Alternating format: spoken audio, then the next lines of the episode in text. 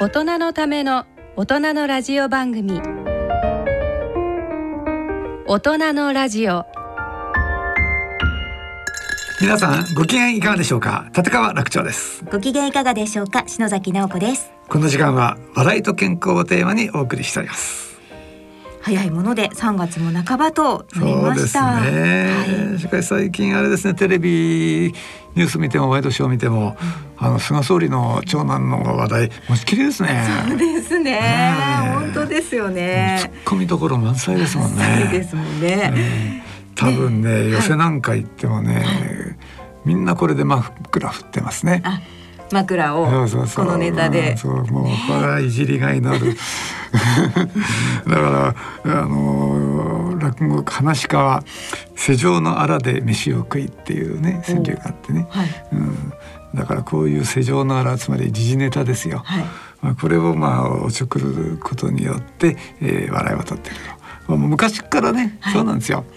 えー、だからあの森友学園とか加計学園とかあれ、はい、ねまあ今でも終わった話じゃないんですけど、はい、あれが世の中ですごく話題になってた頃に「盛りかけ盛りかけ」って言ってたじゃないですか。うんはい、ねであの当時盛りかけ盛りかけって言ったなんだ日本中が蕎麦屋みたいになっちゃったなってね 思って。そうですね、うん。はい、そうしたらこの前ね、はい、ちょっと川柳見てみたんですよ。はい。東京新聞のね、はい、あの時事川柳かな、はい、それを見てたら面白いなりましたよ。はい、ね、あのね、はい、ご紹介しましょう皆さんにはね、はい、無理かけに、今度は菅の親子丼。これ傑作じゃないですか。うまいですね。うまいなと思ってね、思わずこれね皆さんにね、紹介しようと思って。はいこれ。親子丼ってくるあたりがこうセンス感じますよね。ねしかも森も家計もみんな蕎麦屋ネタでしょ。えー、親子丼も蕎麦屋だしもうみんな蕎麦屋に収束してきたんで。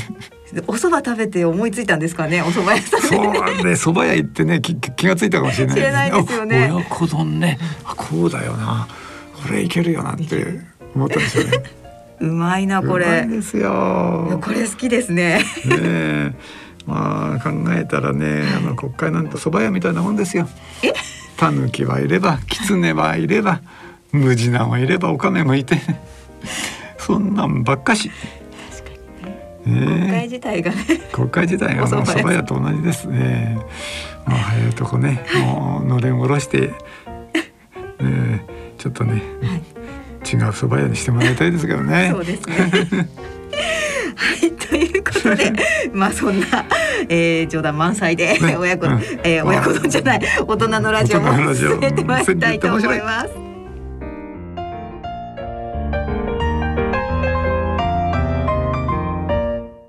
大人のための大人のラジオ。この番組は野村証券ほか各社の提供でお送りします。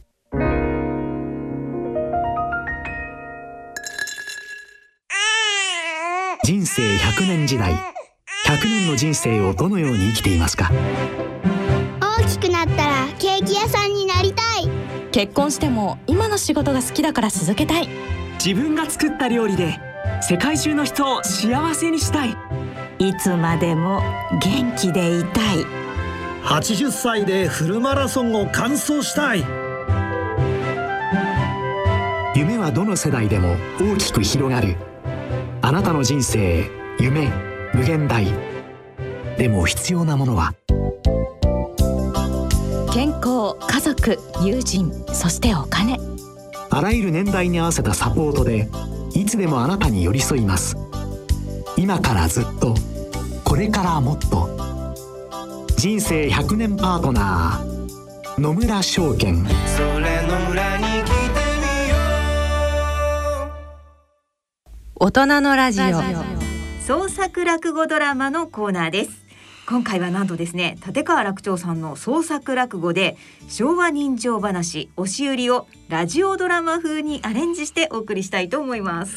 これはね、はい、落語のようなねドラマのようなね、はい、えー、だから落語は落語なんですね基本ね、はい、でもそこにあの BGM を入れてみたり効果音を入れてみたりでまたあの女性のセリフを女性にやってもらったりというようなことをしてなんかねこう落語とドラマ混然一体となったちょっと不思議な世界を作ってみたいなと思いましてね。それでまあちょっと試みにこんなことやってみたんで。お聞きの皆さんもね、はい、えー、あこれいいじゃんっていうことがあったらどしどしおはがきいただくと、はい、えー、また第二作第三作をやるかもしれない。もうねあの私ねあの、はい、おだてられるとね乗るタイプなんで、はい、えー、もう皆さんが「おお楽勝よかったぞうんまたやってみたら」なんて言われたら本当にやっちゃいますからね私。じゃあ皆さん言いましょう。だからもうねあの反応をねぜひお聞かせいただければと思いますね。はい、でこの昭和人情話っていうのはどの時代どのぐらいそうですね。まあ私が育ったのが大体昭和です私生まれが昭和29年なんですね、はい、だからまあ昭和の時代にまあずっとまあ多感な時期を過ごしたと、まあ、そんなわけででしかもいい時代でしたよ昭和っていうのはね。うんまあ人情もあったし今と違ってコミュニケーションもね向こう三軒両隣みたいなねそんな雰囲気のあるまだまだその時代でしたから。昭和も、まあ、東京オリンピックの後はね、えー、隣は何をする人とみたいになって、えー、だんだん希薄になってきましたけどやっぱりまあ昭和の初期の頃はね戦戦後のねまだまだそういう町内会もあったし回覧板も回ってきたしみんな集まって朝のラジオ体操をしたり、うん、そんな時代でしたもんね。ああいういい時代を背景にして、なんか人情話が作れないかなと思って作り出したのが昭和人情話なんですね。これはまあシリーズ化したんですけれども今日その中から一本持ってきて、はい、押し売りというね、はいだからこれはね私昭和42年を前後、まあ、42年前後ですねそこら辺をあの、まあ、なんとなくイメージしてるんですね。で昭和42年がどんな時代かっていうとねあの頃ラーメンがね、はい、50円で食べられたんですよ。50円 ?50 円。今だって1,000円近くしちゃうでしょ。しますね。でちょっとなんかトトッピングっていうのかな。なんかちょっと豪華版にするとすぐ1,000円超えちゃったりなんかしてね。しますします、えー、私が子供の時に、だから昭和30年代ですよね、食べたラーメンの一番安い記憶が40円ですから、うん、ラーメン40円って時代結構長く続きましたよね。で昭和40年ぐらいで50円ぐらいになってるってこと？うん、そんなにね急激には上がってないんでしょうね。でこの話の中にね、はい、5,000円っていうお金が出てくるんですよ。はい、じゃあこの5,000円が当時はいくらぐらいだったかっていうとね、はい、大体いくらぐらいだったと思います？いくら？まあ1万円とか,、うん、でもラーメン考えると、ね、うん。あのねあの当時の昭和40年の、はい大学卒の初任給が2万円だったんですって。2万円？そうそうそう。え今今って20万ぐらい、ね、だからもう単純計算が簡単なように、はい、今が20万だとするじゃないですか。はい、と10倍10倍ぐらい高くなってるわけね。ということは5,000円今だったら10倍ってことは5万円。5万円、えー、大金ですよね。そうですよ。ってことはもう初任給の4分の1ぐらい？そのくらいのお金ってことになりますよね5,000円っていうとね。うん、随分ね違うんでしょうねね今とねお金の価値がね。でも本当に時代でしたねあの頃はね。ねうん、戻れるもんなら戻りたいけどでもコンビニもなかったしクーラーもなかったし。クーラーもない。クーラーなかったですね。まずうん、だって家電がねあの、うん、冷蔵庫洗濯機とにかくそれがもうとにかくあるとすごいみたいな。そういう時代でしたからね。冷蔵庫洗濯機が当たり前じゃない時代っていうことですね。そうそうだって私あの頃洗濯機あのぎゅうぎゅうぎゅうぎゅうそのベルトで押し付けて脱水してましたからね。え脱水機なんかついてないんですよ。全然あベルトで押し付けて絞ってたってそうそうそう。ベルトっていうかあの丸いねあのー、なんだろうな。丸いところに挟んでぐるぐる回すんですよ。あのベルトを使って。そそこからね出てくんの。水吸われ水をねあの絞りながら。それが当たり前だったすあの時代ね。まあのんびりした時代でしたね。まあいい時代だったんですねはい。ではそんな時代背景を思いながらねのんびりした、はい、あいい時代を背景に忍者話を作りたい、これがあの昭和忍者話ですから。はい。ぜひでは創作落語ドラマ昭和人情話押し売りをお聞きください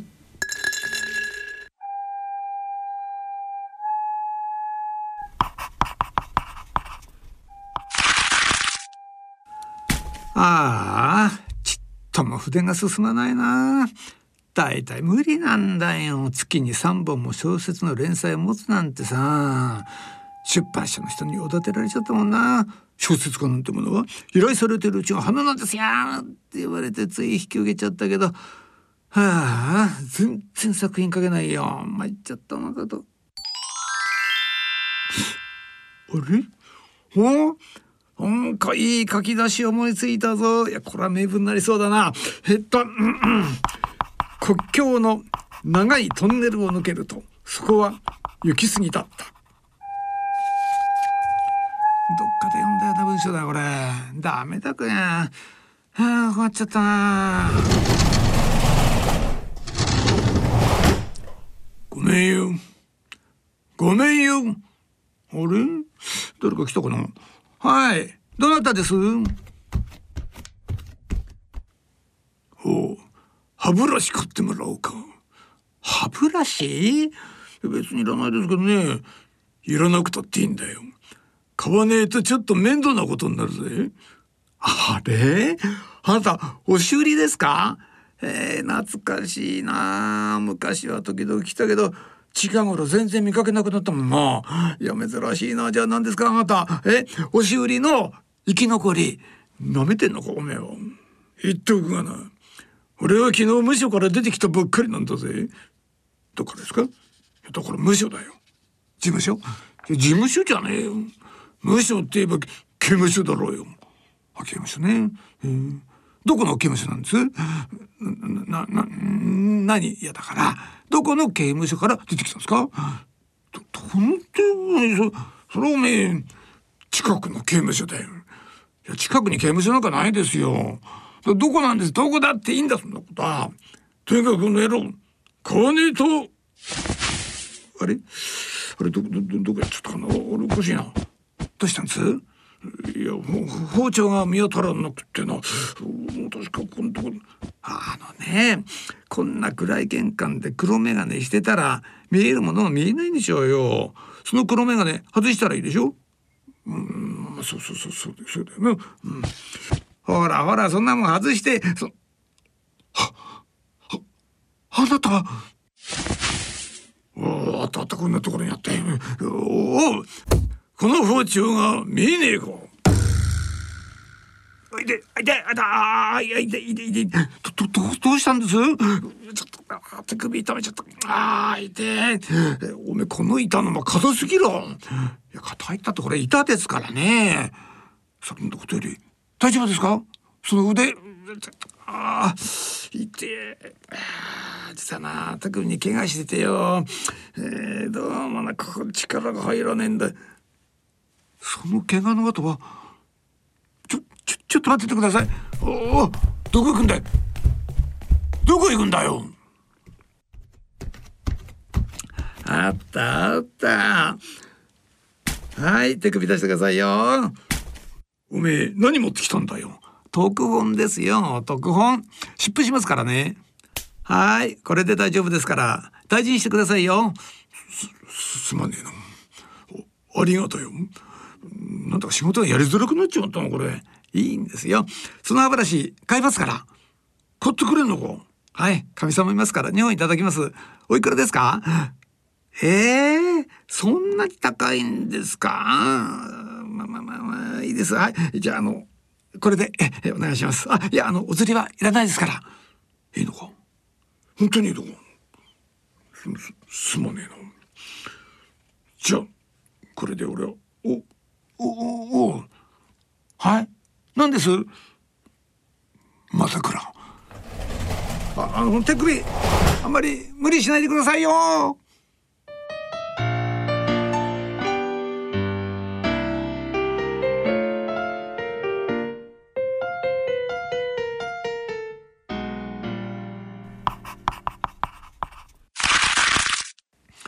ああ、やっぱり書けないな。あ本当に困ったな。書き出しさえ出てくればな。あとはどんどん書けんだけど。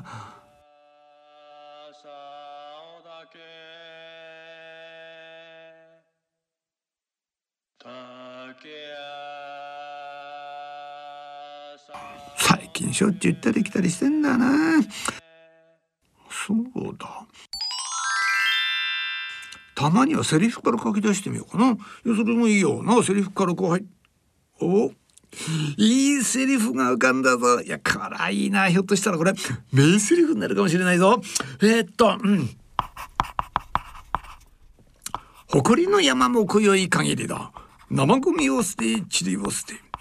可愛いアブラムシのおめえたちとも離れ離れになる門出だ。どっかで聞いたようなセリフだよこれもああダメだやっぱりあれ？誰なんだろう？和子かな？和子？和子？いやそんなわけないもんな。うちのかみさん今日遅くなるって言って出かけたもんな。はい。どなたですか？お歯ブラシ買ってもらおうか。あれ？またですか？確かついこの前歯ブラシ買ったばっかりですよ。じゃあよ。ここにもおめえ石鹸とかの？ゴム紐あんだけどな石鹸とかも言うんですか？あそうだちょっとちょうどいいやあのちょっとちょっとねあの上がってくれませんか？んなんだと？上がって何言ってんだ？いいんだよここでいいんだよ押し売りの仕事場なんてのね玄関って決まったもんなんだからよまあいいじゃないですか。いいからどうぞ上がってください。いいから。ほら、上がって、上がって、上がって、おい、おい、もう無理無理引っ張んじゃないよ、お前は。まあいいじゃないですか。はい。このちゃぶ台の前にお座りいただいて、えほらほらそんなジャンパーなんか脱いじゃっての、な、な、何すんだ？おめえ、押し売りからめぐるみが持ってんのか？そうじゃないですよ。そんなの着てたらくつろがないじゃありませんか。ほら、ジャンパーここに置いときますからね。あの、すいませんけど、ちょっと、留守番してくれませんか？えな、何？ですから、留守番していただきたいんですよ。ちょっと泣いてていいんですけどね。何考えてんのね。ダメダメだ、だ、ど、ど、ど、ど、ど、どね。だ、いやいや、そ、それにな、俺、俺今、あの、し、仕事中だし。いいじゃないですか。別にこれといって忙しいわけじゃないんでしょ？でお願いしますよすぐに戻りますからいやちょっとね出先に大事なもの置いてきちゃいましてねいやすぐそばなんですけどねこれから取りに行ってきたいんですよ。えー、それがかみさんがね私の鍵まで持って出ちゃって今鍵かけられないんですよ。私の留守の間にね泥棒とか押し売りとか来たらぶつじゃないですか。押し売りならもう来てんだけどな。まあそれはまあそれとしてねお願いしますよ。あ、そうそう。ただ留守番してるだけっての退屈ですから、あのね、ここにハゼの佃煮ありますから。はい、どうぞどうぞ。ね、えこうきますよ。えー、それからこれ私のぐい飲みなんですけどね、これこれで一杯やってくださいよ。ね、えー、えー、ほら、ほら、ここに置いて。ね、えー、どうぞ。はい、じゃあお酒ついときますね。はいと。あとはね、一生瓶ね、あの、このままここに置いときますからね、えー、どうぞご自由にやってください。ね、じゃあすいません。お願いします。私出かけますから。どうぞ。ごゆっくりおいちょちょっと待ておいちょちょま待ななんだあいつは不用心なやつだな押し売りに留守番とのバカどこにいんだよ風の佃煮か久しぶりだな女はな。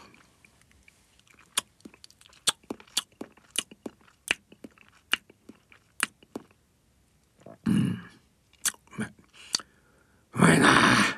いな久しぶりだ。ハゼの佃煮なんかな。酒。これも久しぶり。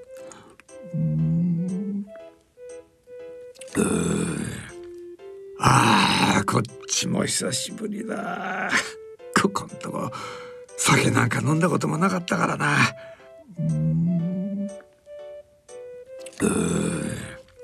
ああ久しぶりに飲んだら飲んだか回ってきちゃったな。そうやな一日中歩き回ってたからな。あなんか眠くなっちゃった眠たくてしまう、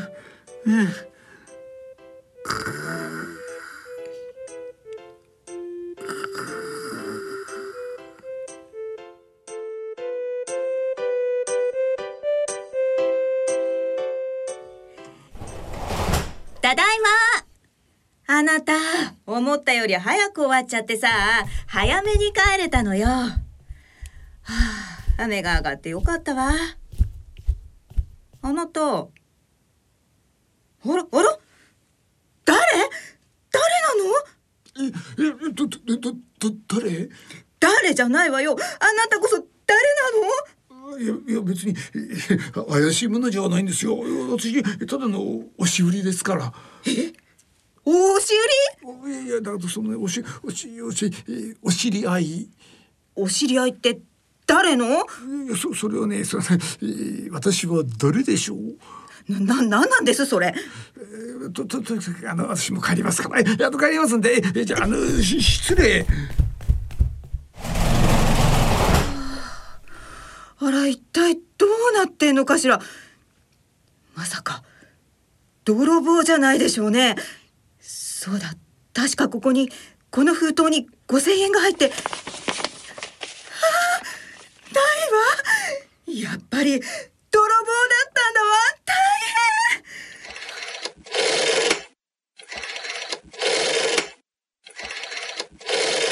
変もしもし、け、警察ですか？たった今、泥棒が入って、そうなんです。5000円なくなってるんです。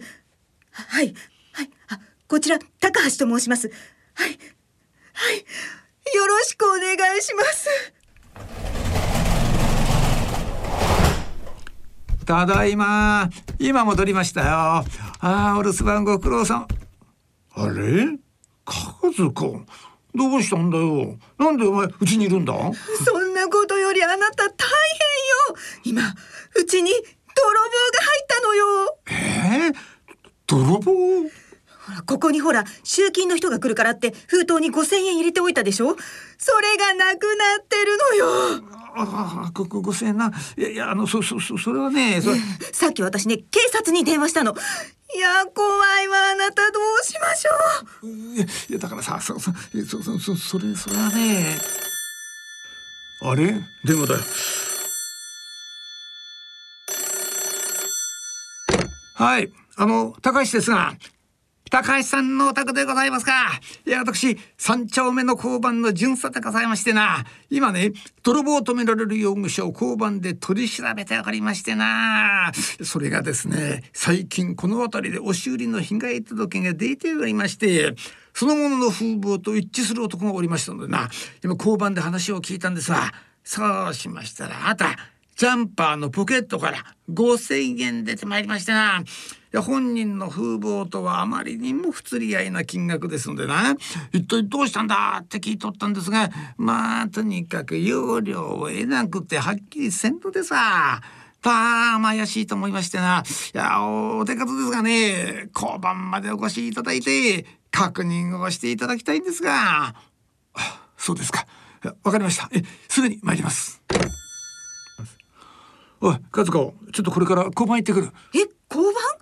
いや大丈夫だよ。いやそこのね三丁目の交番に行くだけだから。あなた気をつけてね。大丈夫だよ。じゃあ行ってくれよ。夜の交番か。不思議だな。これも何かの巡り合わせかな。おまわりさんこんにちは私高橋と申しますがあ、高橋さんですか？いや、さっき電話したもんであります。どうぞ、えー、どうぞ、どう、こちらへお去りになって。いや、すみませんでしたな、わざわざ。いや、この男が容疑者でしてな。とにかく非協力的なんですわ。何は聞いてもちっとも答えないし。5,000円のことを聞いても知らぬ存ぜでしてな。お話にならんのですがいやもうこういった手合いはね厳重に対処せんといかんとそう思っておりましたな。とにかくですね名前も言わぬですから。いやいやあのお前さんこの方の名前は私が存じ上げております。お名前は奈良林俊之介とおっしゃいます。おい。おおいあんたどうして俺の名前を知ってんだよ。先生奈良林先生私です。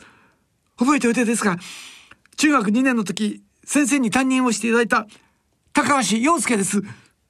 えた高橋よじゃあめあの不良の洋介か。はい不良の洋介です。覚えててくださいましたか？先生がお分かりにならないのは無理ありません。最後にお会いしたのが中学2年の時ですから私先生のことはすぐに分かりました。最初はまさかと思ったんですが先生のその手首の傷跡を見て間違いない。七林先生に間違いないって分かったんです。洋介洋介わしゃわしゃわしゃ。おい待てこら逃げるやつがあるか。こここへ進めて。逃げたらダメだよ冗談じゃないあんた。あんたに逃げられたら私の土場どうなるの？わしは、わしは、とってもここにはいられない。あのね、あんた今ね、窃盗の容疑で逮捕されてんだよ。分かってんのかな、それを。あの、おまりさん、奈良部先生は何も取っちゃいません。その5,000円は私が先生のジャンパーの中にそっと入れておいたものなんです。ええー、ちょ、高橋さんが？ご自分で先生が押し売りなんかされてるの見てあまりにもお気の毒でそれで先生余計なことして申し訳ありませんでした。かえってご迷惑をおかけしてしまいました。洋介この子のお前が先生私中学卒業してから出版社の下働きをしながら夜学で高校出たんです。それで高校出たことをご報告しようと思って先生に会いに中学校まで行ったんです。でも先生いらっしゃらなかった。学校で聞いても行方はわからないって言われて。お前わしに会いに来てくれたのか。そうか。そうだったのか。すまなかったな。わしはお前たちが卒業した後教師を辞めたんだよ。教師を辞めた？どうしてなんですか？実はなわしにもいろんなことがあってな。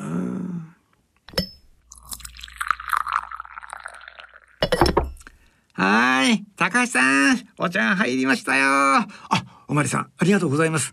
はい奈良林先生の分もございますなはいお茶どうぞ。でも先生あなたどうして教師辞められたんですかな？おめえに話してんじゃねえんだよ。変な巡査だな。まあいいんだ。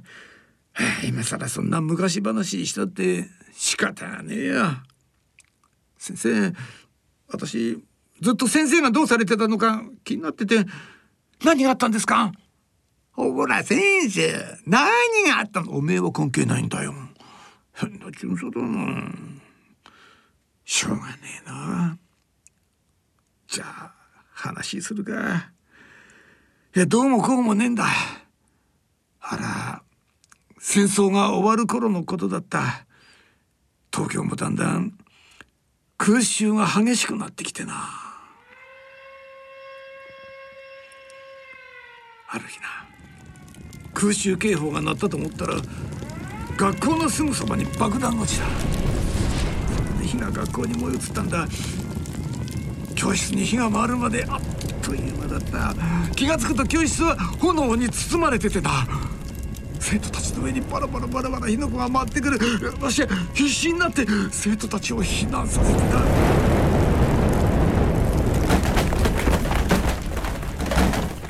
その時だ。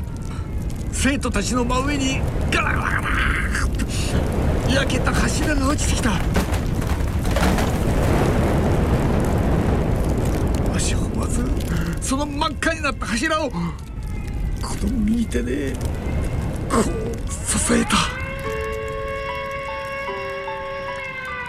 この傷はなそっ時のものなんだよ。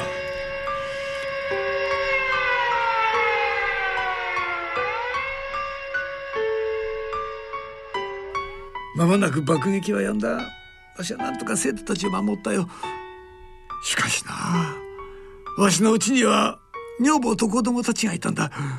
わしは家族のことが心配で心配で大急ぎでうちに帰った。あちこち火が燃えててな。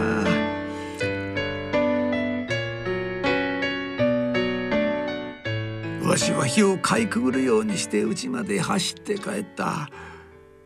しかし家があったあたりは一面火の海で近づくことさえもできなかった。女房と子供二人はその時の空襲で死んでしまったんだ。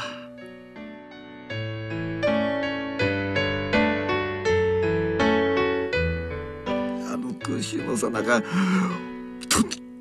怖い思いでいたがどんなに心細かったことか私はそれ考えると胸が締め付けられる思いだった。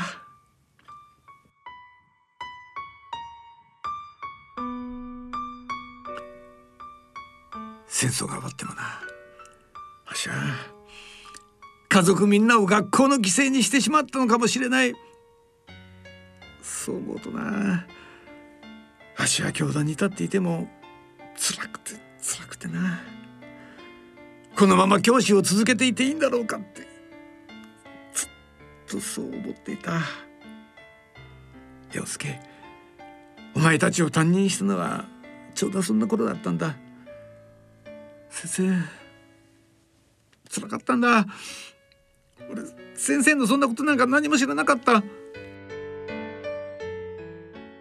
お前たちが卒業した後わしはとうとう教壇に立つことができなくなってしまった。逃げるように学校も辞めてそれから毎日毎日叫びたりだ。考えるのは死んだ家族のことばかりだったよ。気がついたら足は不老者の仲間入りをしていた。もう何の希望もなかった。毎日死ぬことばかりを考えていてな。そんな頃だよ。私はな洋介。ふらふらっと川へ飛び込もうとした。いけません。ダメです。そんなことをしたら潤さん昔の話だこれは。し失礼しました。ご興奮いたしまして。もう大丈夫です。それはわしのお茶だよ。ああ大変失礼いたしました。お茶入れ直してまいります。変な純素だないぞ洋介その時にな。わしを助けてくれた人がいたんだ。その人はな押し売りをしている人だった。決して悪人じゃなかった。どうで一つ押し売りでもやってみちゃどうで。とても勧められた商売じゃねえが死ぬよりはマシなんじゃねえのか。そう言ってくれてな。どうせ一度死んだ体だもうどうにでもなれってわしはもう半分やけくそで押し売りを始めてみたんだよ。そのままずるずるとな。それで洋介お前のうちに飛び込んじまったってわけだ。勘弁してくれ。洋介。この通りだ。先生頭上げてください。私どんだけ先生に世話になったかわからない。俺あの頃父ちゃん戦死して母ちゃんと二人っきりだった。母ちゃんいつも遅くまで働いてうちには誰もいないし食べるものなんか何もない。だからお腹すいてお腹すいてそれで俺しょっちゅう食べるもの万引きしてたんです。だから不良の洋介なんて呼ばれてそのうち万引き呼ばれて交番に連れて行かれてでもその時はまだ子供だったしリンゴを一つ万引きしただけだったから説教だけで済んだんだ。だけど俺を引き取りに来てくれる人なんか誰もいなかった。母ちゃんも仕事で来ることができない。俺は交番でたった一人で母ちゃんのこと待ってた。そのうちどんどん暗くなって寒くなってお腹が空いて俺悲しくて悲しくて悔しくて。なんで俺には父ちゃんがいないんだ。もし父ちゃん生きて咲いたら俺は今こんなことになっていないんだ。なんで俺にはそう思うと悔しくて悲しくて涙出てきて仕方がなかった。俺一人で交番で泣いてたら「おい陽介。誰かが俺のことを呼ぶ声が聞こえた。と思って顔を上げるとそこに先生がいたんです。先生が俺のことを交番に迎えに来てくれたんです。俺あんなに嬉しいと思ったことはなかった。そしたら先生は交番から母ちゃんの仕事場に電話してくれた。お母さん陽介君は今夜は私の家に泊めます。どうぞご安心ください。陽介君は本当はいい子なんです。それは私が分かっています。お母さんたった二人の家族じゃありませんか。どうか怒らないでやってください。お願いします。先生はそう言ってくれた。俺その電話泣きながら聞いてた。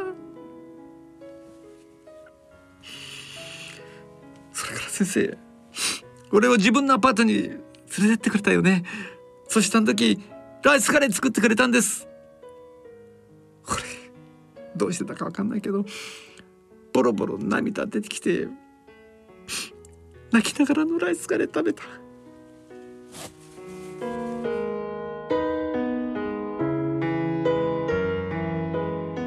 陽介。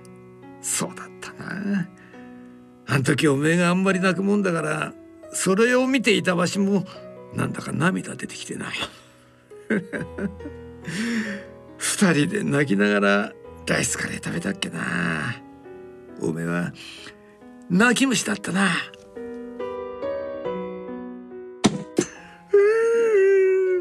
音感も村井泣きをしました。なんでおめえが泣いてんだよ。村井先生お茶が入りました。そんなにお茶ばっかり入れなくとっていいんだおめ先生。先生その晩ハゼの佃煮食べながらちびりちびりお酒飲んでたよね。そうだったかな。そうさ俺よく覚えてるんだ。俺さ先生どうしてお酒なんか飲むんだろうってそう思ってた。先生がどんなに辛い気持ちでいたかなんて俺には分からなかった。だけど俺さ先生はハゼの佃煮でお酒飲むのが大好きなんだって。子供心にそう思ってあれからずっとそう思ってたんだ。だからだから俺今日先生にハゼの佃煮で一杯飲んでもらいたかったんだ。どうしてもそうしてもらいたかった。だから俺無理やり留守番を頼んだんだよ。だけどこのせいでこんなことになっちゃって。陽介。いいんだよ。ありがとう。ありがとう陽介。あなた。あなた。和子じゃないか。どうしたんだ？大変よあなた。亡くなったの。お金だけじゃないのよ。よく見たらね。ハゼの佃煮とお酒も減ってるの。お前そんなこと言いにわざわざ来たの？まあよく気がつくなそんなことまで。いいんだよんなことは。勝子こちらはなお前にちょくちょく話をしている俺の中学の時の担任の奈良林先生だよ。え？じゃああなたの恩師の先生？え？本当なの？本当だよ。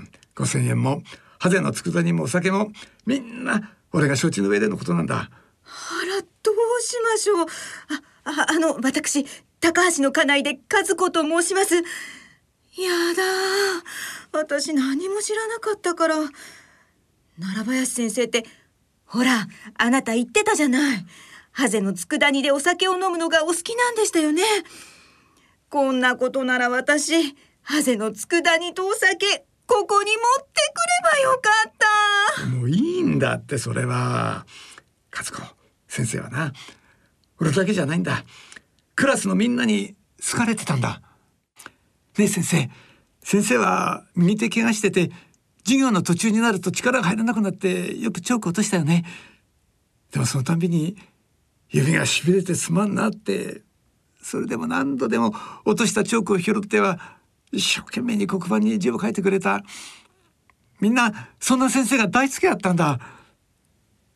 俺高校出てからも出版社に勤めて昼間は雑誌の記事を書きながら夜は小説を書いてた。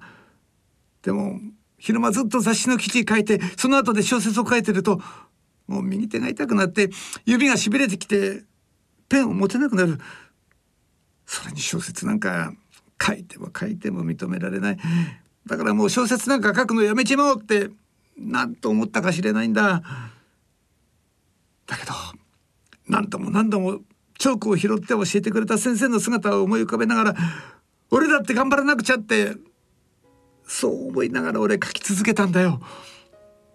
先生俺先生に励まされながら小説を書いてたようなものなんだ。そのうち小さな雑誌の文学賞をもらってそれがきっかけでようやく小説家として食えるようになった。先生俺がなんとか小説家の端くれになれたのは先生に出会えたからなんだよ。先生は俺の恩人なんだ。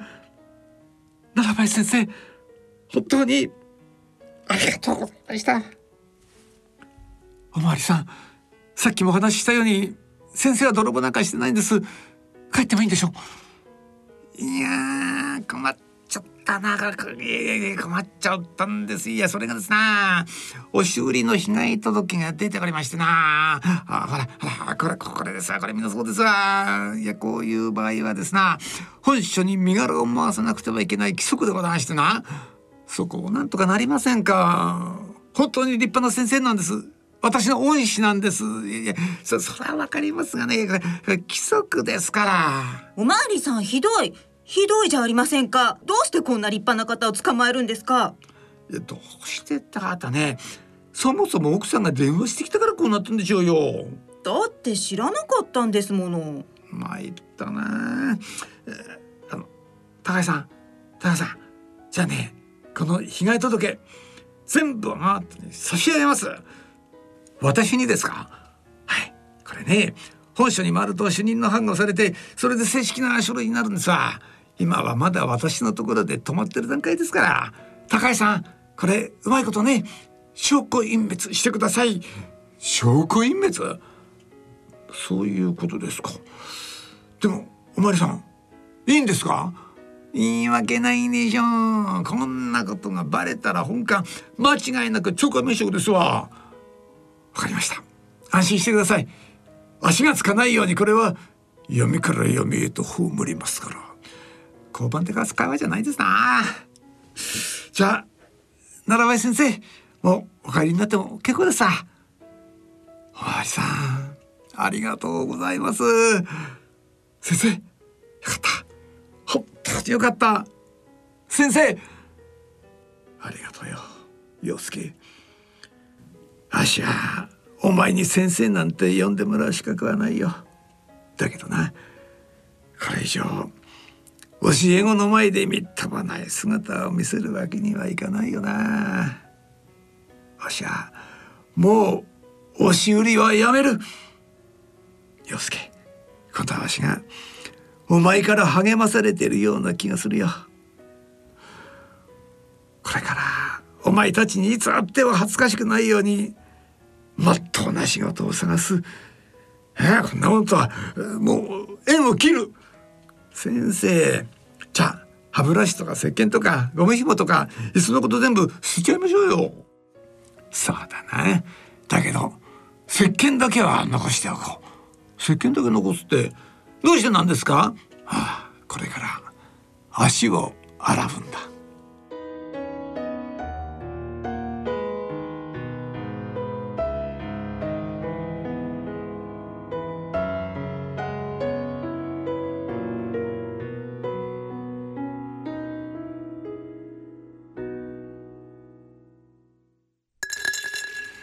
創作落語ドラマ昭和人情話押し売りをお聞きいただきました。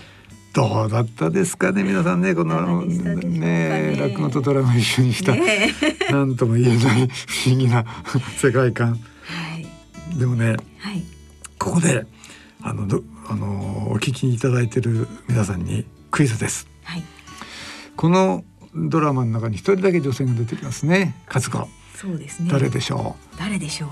誰がやってますでしょう？多分ねすぐみんなお気づきになったと思うんですが篠崎さんなんですよね。いやもう本当これは楽長先生にいろいろ指導していただいて。いやいやいやなかなかいい家族っぷりでしたね。もうなんか楽長先生がどんな思いでこう普段落語をされているのかとかもう本当に技術とかなんていうのかなやってみるともう全然自分が思うようにできないので楽長先生の凄さが分かりました。まあね人のイメージしたものを、はい表現するってねすごく難しいことだから多分余計難しくねあの篠崎さん感じちゃったんだと思うけどいやいやなかなか立派なもんだったと思いますよ。ありがとうございます。ねあの聞いてる皆さん方はね多分途中であ篠崎さんだよこれって思われたと思うそんな楽しみもね あったりしてね。はい。いやでも楽長先生本当あの演じ分けがすごいですよね。まあ落語だとね、はい、ここまで極端にはやらないですねもっとダーッと流すんですけども、まあ、あのドラマ風にやってるんで、はい、ちょっと落語よりは少し演技っぽくしたかな今回は。うん、えー、ごっちゃになったりしないんですか？自分の、あんまりないですけどもね。でも時々落語やっててセリフ飛ぶ時ありますけどね。あそうなんですね。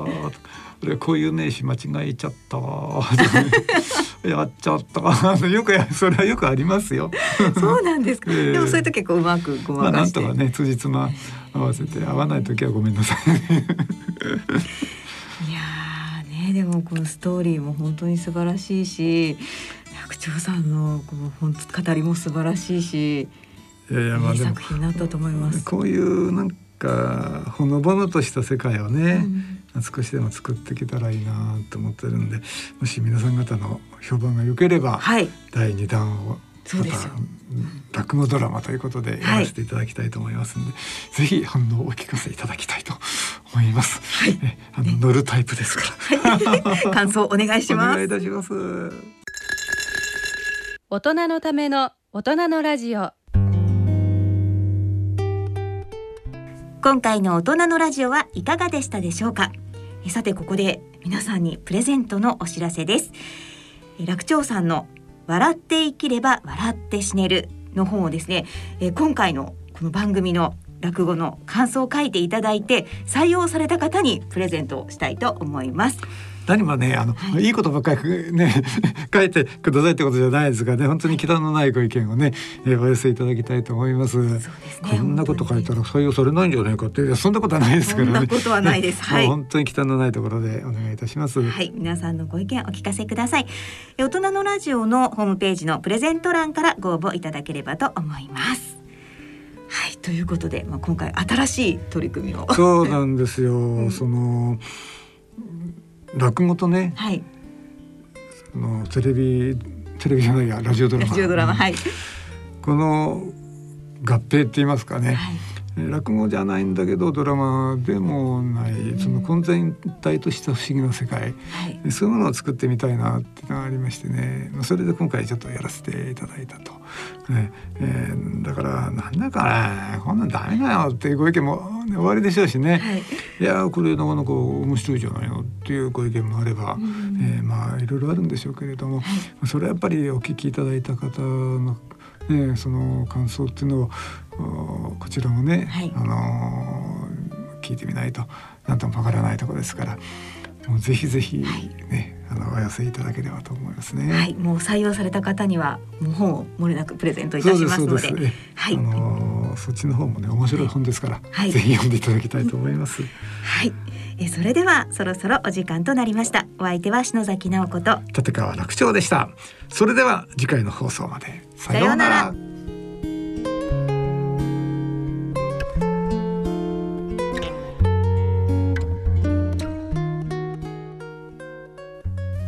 大人のための大人のラジオこの番組は野村証券ほか各社の提供でお送りしました。